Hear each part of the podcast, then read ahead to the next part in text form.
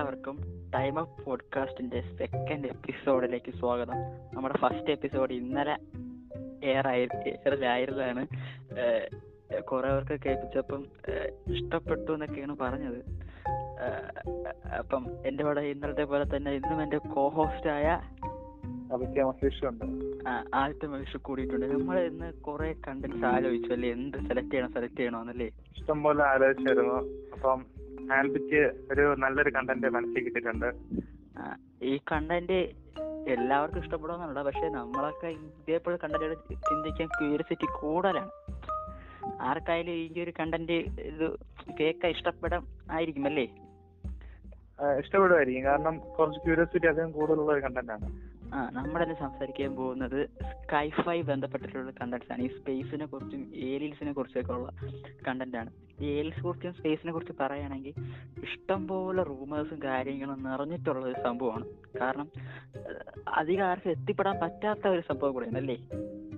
ഇഷ്ടംപോലെ റൂമേഴ്സും കോൺസ്പെക്സി തിയറിക്കും മാത്രമേ ഉള്ളൂ നമുക്ക് ഈ ഒരു ടോപ്പിക്കിനെ പറ്റിയിട്ട് ഒരു പ്രൂഫ് എന്ന് പറയത്തൊക്കെ ഒന്നുമില്ല കയ്യിൽ ശരിക്കും. ആ കയ്യിലും ഇല്ല ഇതൊരു സയന്റിഫിക് ആയിട്ടൊന്നും കിട്ടിയിട്ടില്ല. അപ്പം ഫസ്റ്റ് ഏലിയൻസ് ഉണ്ടോ? അതാ ഇല്ല എന്നാണ് ആദ്യത്തെ വിശ്വസിക്കുന്നത്.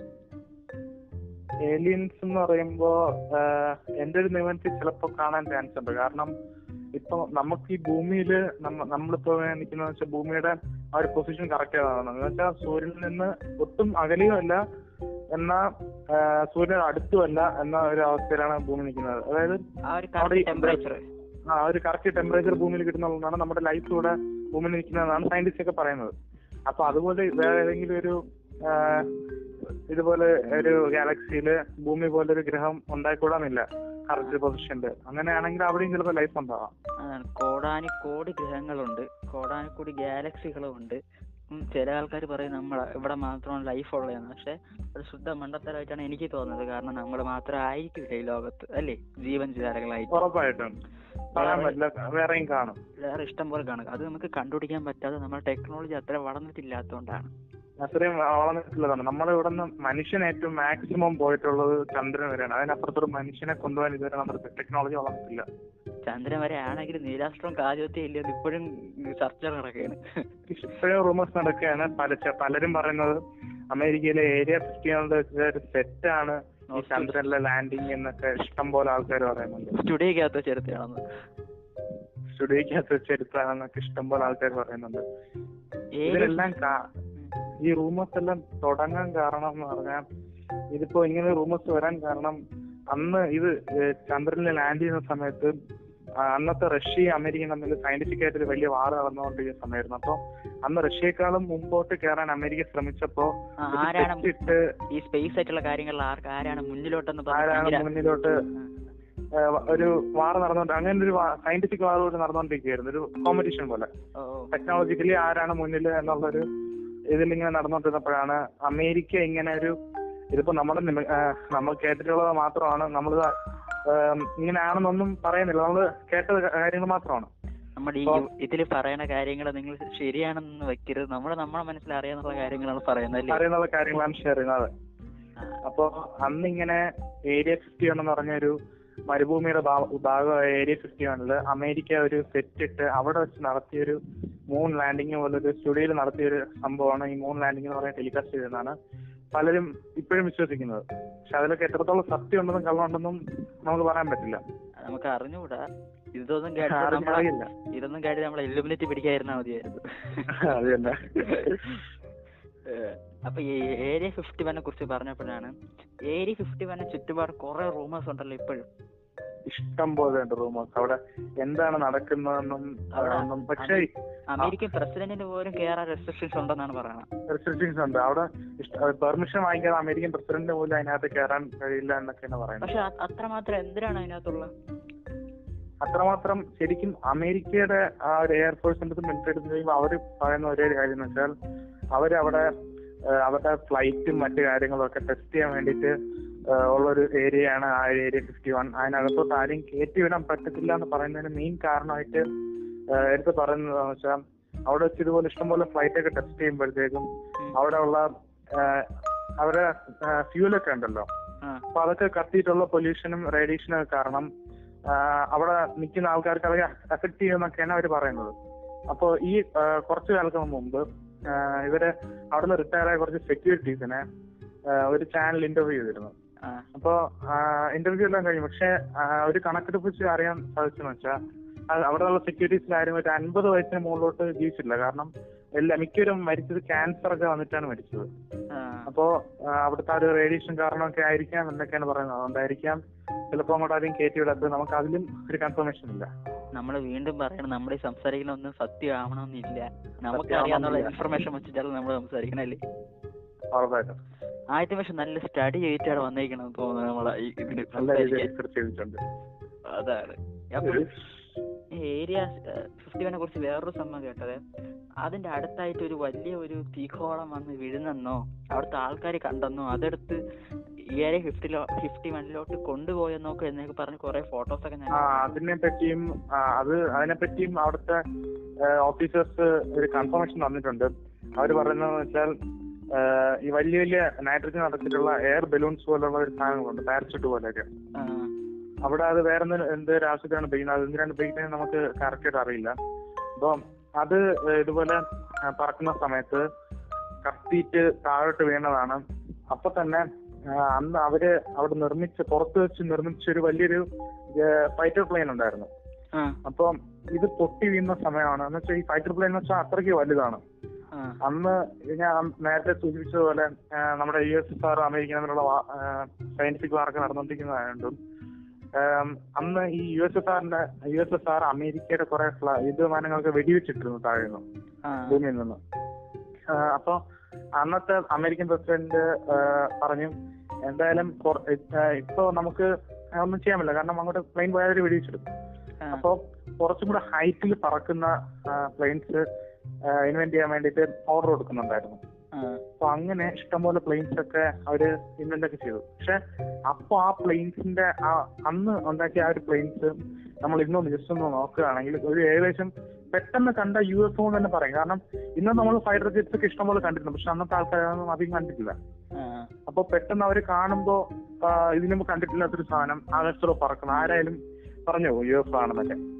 ആ, അപ്പൊ അങ്ങനെ അപ്പൊ അത് അത്രയ്ക്ക് വലിയൊരു പ്ലെയിൻ ആയിരുന്നു. ആ പ്ലെയിന് അതേസമയം അവരോട് കൊണ്ടുപോകുമായിരുന്നു ഒരു വലിയൊരു ബോക്സിനകത്താക്കി ആ പ്ലെയിൻ കൊണ്ടുപോകാൻ വേണ്ടിയിട്ട് അവിടെയുള്ള ഏരിയയിൽ ഇഷ്ടംപോലെ മരങ്ങളും സൈൻ ബോർഡും ഒക്കെ എടുത്ത് മാറ്റിയിട്ടുണ്ടായിരുന്നു.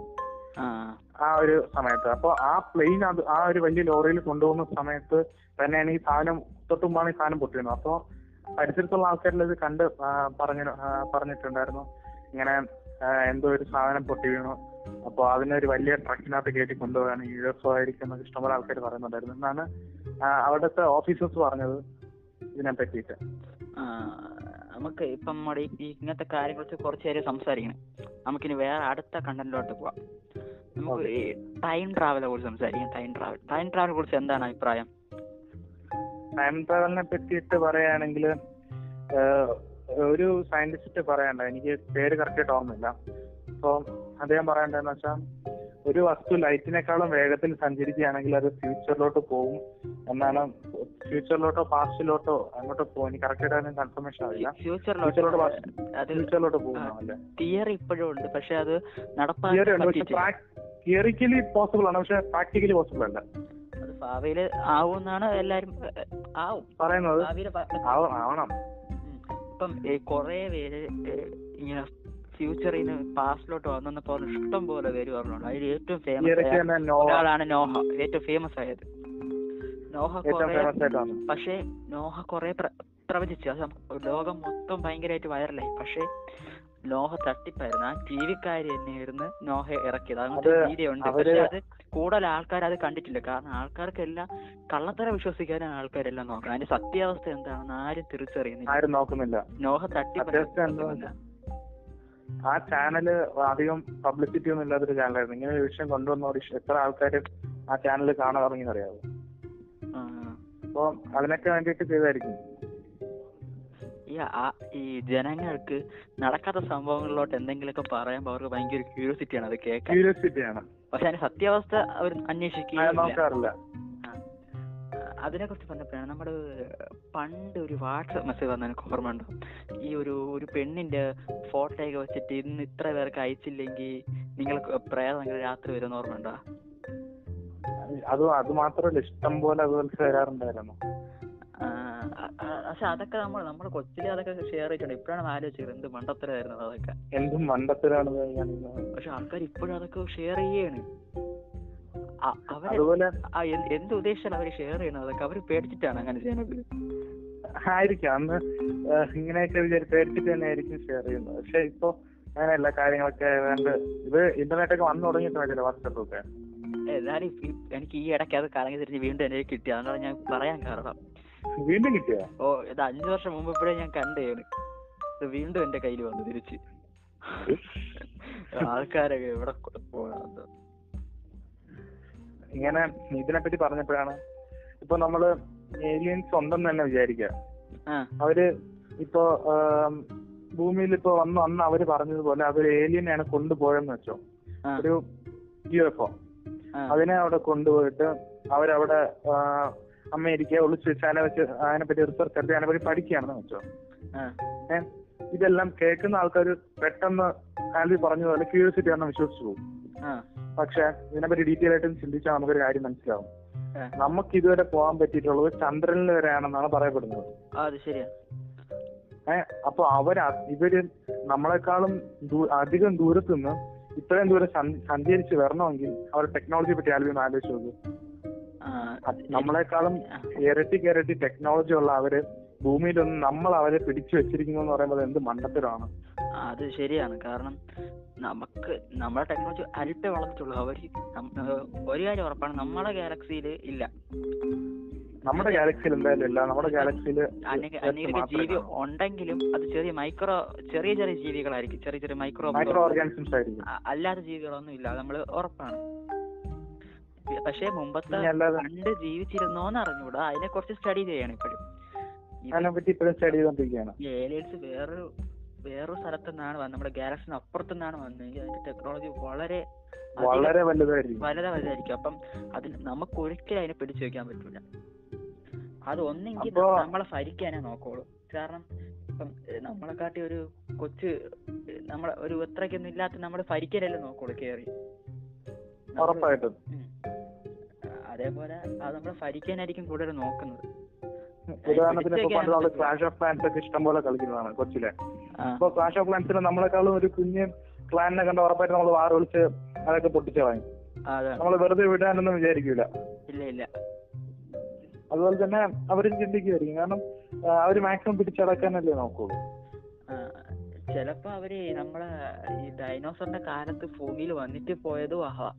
പറയാൻ പറ്റില്ല. അവർ ചിലപ്പോ അവർ ഭൂമിയൊക്കെ നിരീക്ഷിച്ച് കഴിഞ്ഞതായിരിക്കാം. കഴിഞ്ഞതുമായിരിക്കാം നമുക്ക് ഇതിനൊന്നും ഒരു കൺഫർമേഷൻ പറയാൻ പറ്റില്ല. പിന്നെ ഒന്നും പറയാൻ പറ്റില്ല. ഇതിന്റെ കാര്യം. ഇതൊക്കെ നമ്മളൊരു ഏലിയൻസ് ഇല്ല പറയാൻ പറ്റില്ല. കാരണം ഏലിയൻസ് ഉണ്ടെന്ന് വിശ്വസിക്കാവുന്ന ഒരു പറയപ്പെടുന്ന ഒരു കാര്യമാണ് നമ്മുടെ ക്രോപ്പ് സർക്കിൾ അത് ഇതുവരെ ആരാണ് എന്താണെന്നും ഇതുവരെ ആർക്കും കണ്ടുപിടിക്കാൻ പറ്റില്ല ട്രെൻഡിങ് ആയിരുന്നു. ഭയങ്കര ട്രെൻഡിങ് ആയിരുന്നു. എവിടെ നോക്കിയാലും ക്രോപ്പ് സർക്കിൾ ഏതാണ്ട് പതിനായിരം ക്രോപ്പ് സർക്കിളോളം ഇതുവരെ കണ്ടുപിടിച്ചിട്ടുണ്ട്. അതിൽ വെറും ഇരുപത് ശതമാനം മാത്രമേ മനുഷ്യൻ ചെയ്തതാണെന്ന് തെളിയിച്ചിട്ടുള്ളൂ. ബാക്കിയൊന്നും മനുഷ്യൻ കൂടി ചെയ്യാൻ പറ്റാത്ത അത്രയും വലുതും പറ്റാത്ത അത്രയും വലുപ്പവും.